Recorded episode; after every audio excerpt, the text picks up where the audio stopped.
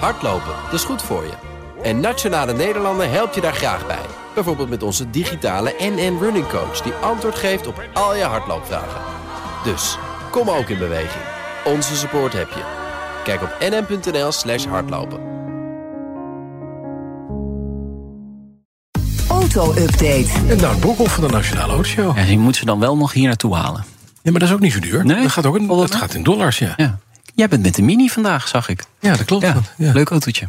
Ja, de auto van de kinderen. Want de auto van vaders die, eh, had vanmorgen een eh, laag koelvloeistof eh, dingetje. Oh, Ja, en ik had geen zin om vanmorgen voor om tien voor vier... met een bus koelvloeistof in de weer te gaan. in, de dat regen. ja. Dat doen we straks wel. yes. Ja. Is je vergeven. Dank je. Ja. We gaan beginnen met Dieselgate. Ja. Nou, een slepend, eh, als, een, als, een, als een slechts vastzittend been... Ja. Aan, de, aan, de, aan, de, aan het lijf van de automobielindustrie. Er is een nieuwe uitspraak over Dieselgate. Ja, hier in Nederland, en eh, toch wel een opvallende. Voor het eerst is er een schadevergoeding toegekend aan een koper van een tweedehands Volkswagen in Nederland. Eh, Tweedehands. Tweedehands, ja. De rechter veroordeelt Volkswagen tot het betalen van een schadevergoeding van 1500 euro aan die consument. Eh, De zaak was aangespannen door de Consumentenbond en de stichting Volkswagen Groep Diesel Efficiëntie.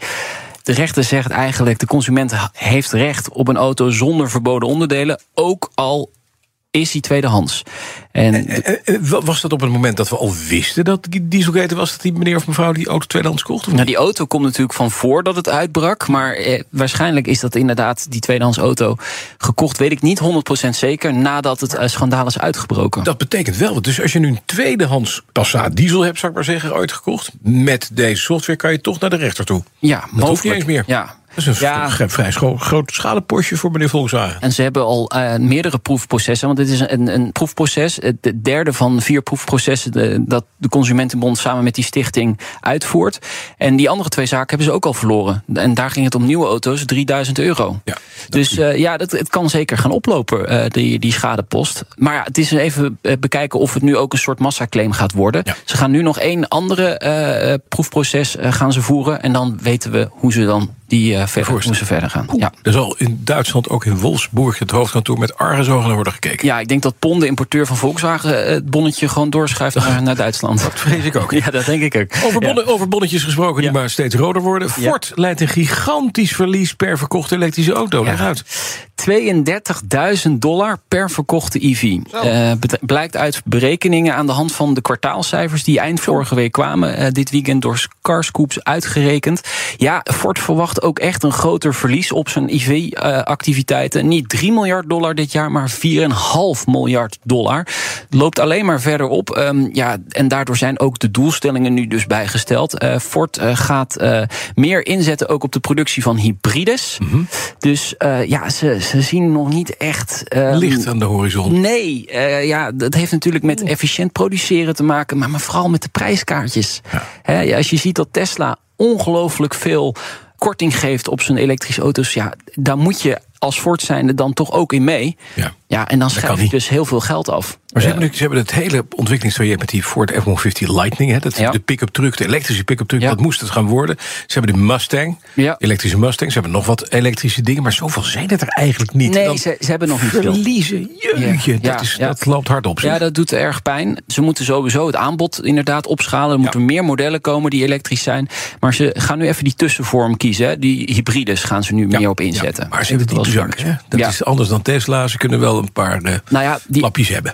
F-150, daar verdienen ze natuurlijk wel nog altijd heel veel geld mee. Dus eh, eh, dit is de EV-tak van het bedrijf. Mhm. Ja. Maar de andere tak van het bedrijf Die verdient nog door. Ja, Dan een bestuurster van een zelfrijdende Uber-taxi is veroordeeld. Vertel eens. Ja. ja, dat is die fatale crash geweest in 2018. Eh, Ook op BNR vrij groot besproken destijds. Vond plaats in Arizona met die eh, Volvo XC90.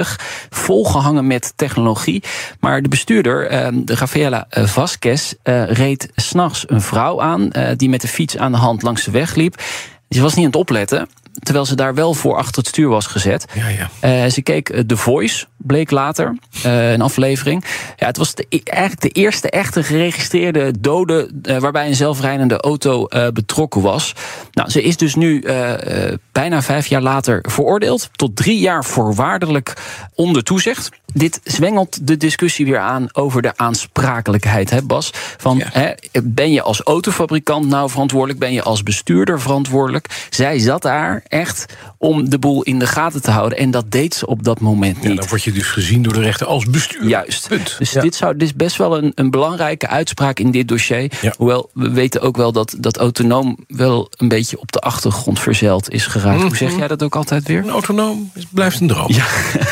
Maar hier wordt wel met veel aandacht naar gekeken naar deze uitspraak. Dit was echt wereldnieuws.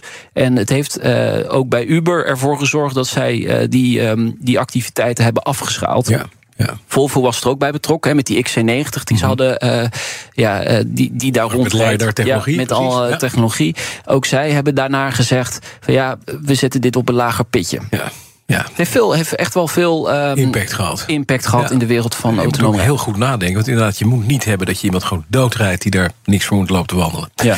We gaan naar MG. De laatste tijd wordt het ook ons land overspoeld met EV's van, eh, van dat merk. Vroeger was het Morris Garage uit Abingdon, Engeland. MG, het merk is verkocht. Bouwt eh, EV's in China. En die Chinezen die gaan nu auto's in Europa bouwen. Ja, dat is best interessant. Eh, de eigenaar van MG, dat is SAIC, is echt een van de grootste Chinese automerken. Eigenlijk is die opmars altijd gedreven van de Chinese merken vanuit China, omdat ze daar laag kunnen, eh, lage productiekosten hebben. Dus ze kunnen efficiënt en goedkoop produceren. Nou, MG is een merk dat zich toch ook vooral op Europa richt. Ja. En daarom denken ze dat eh, de Europese productie wel eens een goede zou kunnen zijn. Wij hebben nog een fabriek in Born. Nou, eh, Ik wou zeggen, hallo China, wij hebben nog een fabriek in Born. ja, ze denken wel dat het duurder is om hier te produceren, maar de aantallen zullen ook toenemen. Dus ja, dan is het even een balans vinden. Ja, precies, ja. En dus wordt het tijd om, zoals ze zeggen, lokaal te produceren, meldt Automotive News Europe. Wanneer is niet duidelijk, waar ook nog Born, niet. Born, Born. Ja, nou, eh, ik- gaan ze het zelf doen? Dan zetten ze gewoon zelf een fabriek neer. Of gaan ze op contractbasis doen? Zoals, Wat zou jij doen? Nou, Jij zou naar een autofabriek in... eh, ja, daar staat een autofabriek in ja. Nederland, Ja. eh, VDL Netcar. Alleen, ehm, ja, VDL Netcar, eh, daar is natuurlijk ook wel wat aan de hand geweest de laatste jaren. hè. ze, ze produceren echt goede auto's. Hè, dat, de kwaliteit is altijd eh, goed. van MG. Nee, van VDL Netcar. Oh, sorry, ja. Maar ehm, ja, er is wel vaak gestaakt. Ja. En dat Oh. doet ook wat met je imago als fabriek zijnde. Zeker. Dus ja, ik ben benieuwd hoe, eh, waar ze dan eh, gaan, gaan produceren. Eh, maar ze zullen het vast en zeker ook overwegen om in Nederland te kijken. Weet je wat ik met de MG altijd heb? Nee. Nu een beetje. Vroeger had je de MGB en de MGE en de Ja. MGZ. Even de laatste, de ZT en noem maar op. Nu heet die Marvel. Ja, de Marvel R. Ja, ja. en de MG4 en Ja. de, de 5. En, ja, het is, het is, ja. Nou, Oké. Zullen we het hebben over iets Ja. heel positiefs? De comeback van Lancia is een stapje dichterbij. ja, En je begrijpt, dat ik vind als ik fijn. Lancia-liefhebber ben blij. Ja, want jij, jij hebt een oude. Ik heb een Fulvia en ik heb een Appia, die uit ja. 1960 die Ja. gerestaureerd wordt door mij zelf. Wordt nog altijd? Ben je nog altijd mee bezig? Dat duurt ook de hele tijd, want hij heeft 40 jaar in een tuin gestaan in Brindisi. Dus ja, dan heb je niet in drie weken af. eh, nee, nee, nee. En je bent hem op Italiaans tempo je hem aan het Heel rustig. restaureren. Ook dit wordt je vergeven. Piano, alleen de piano. Ehm, de eerste nieuwe Y wordt gebouwd. Eh, de foto's zijn op, eh, op LinkedIn verschenen bij Lancia. Eh, het is wel bijzonder, want we weten eigenlijk nog niet hoe die auto eruit gaat zien. We kennen de Y zoals die nu is. Die wordt alleen nog in Italië geleverd. Ja. Maar de Y die er nu zit aan te komen en volgend jaar op de markt verschijnt, dat is gewoon een compleet nieuwe auto. Het eerste nieuwe model van Lancia in jaren. Ja, dat is wel spannend. Eh, het, ja, ze noemen het zelf de renaissance, de wedergeboorte van Lancia. In 2024 dus met de Y. Dan komen ze in 26 met de Gamma, dat is een SUV. En dan in 2028 met de Delta, dat is een beetje sedan limousine. Het, het vlaggenschip moet dat Ja, ja, worden. precies. Dus ja, dit, eigenlijk een heel ja, belangrijk is een beetje bericht. terug. Ja, Ja. het is stellantisch. En ze hebben natuurlijk allerlei nare dingen gedaan door dat merk. Het, te badge engineeren op Ja. eh, voormalige Chrysler-producten en zo. Ja, dat is helemaal mislukt. totaal. Ja, toen kwam de Y alsnog alleen voor Italië. Ja. En nu gaan ze toch weer proberen om ook in heel Europa eh, hun auto's te verkopen.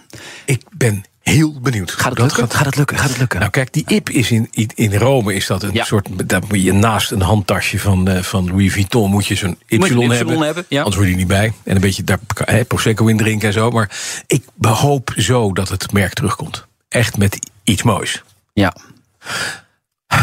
Ja, dit is de vraag. Want we, we hebben wel nu foto's, maar alleen van dat het productieproces is begonnen. We weten niet hoe die Upsilon eruit ziet. Het gaat niet lang, heel, heel lang meer duren. Ik denk dit najaar weten we echt wel hoe die Upsilon eruit ziet. En hoe dan de toekomst van Lancia gaat worden. Klein en modieus. Ja, dat hoop ik ook. Dit wordt een Louis Ja, Vuitton ja. handtas, maar dan met vier wielen. Ja, maar wel elektrisch, waarschijnlijk. Dankjewel, nou Broekhoff. Graag gedaan. Ook De auto-update wordt mede mogelijk gemaakt door Leaseplan. Leaseplan. What's next? Hardlopen, dat is goed voor je. En Nationale Nederlanden helpt je daar graag bij. Bijvoorbeeld met onze digitale NN Running Coach... die antwoord geeft op al je hardloopvragen. Dus, kom ook in beweging. Onze support heb je. Kijk op nn.nl slash hardlopen.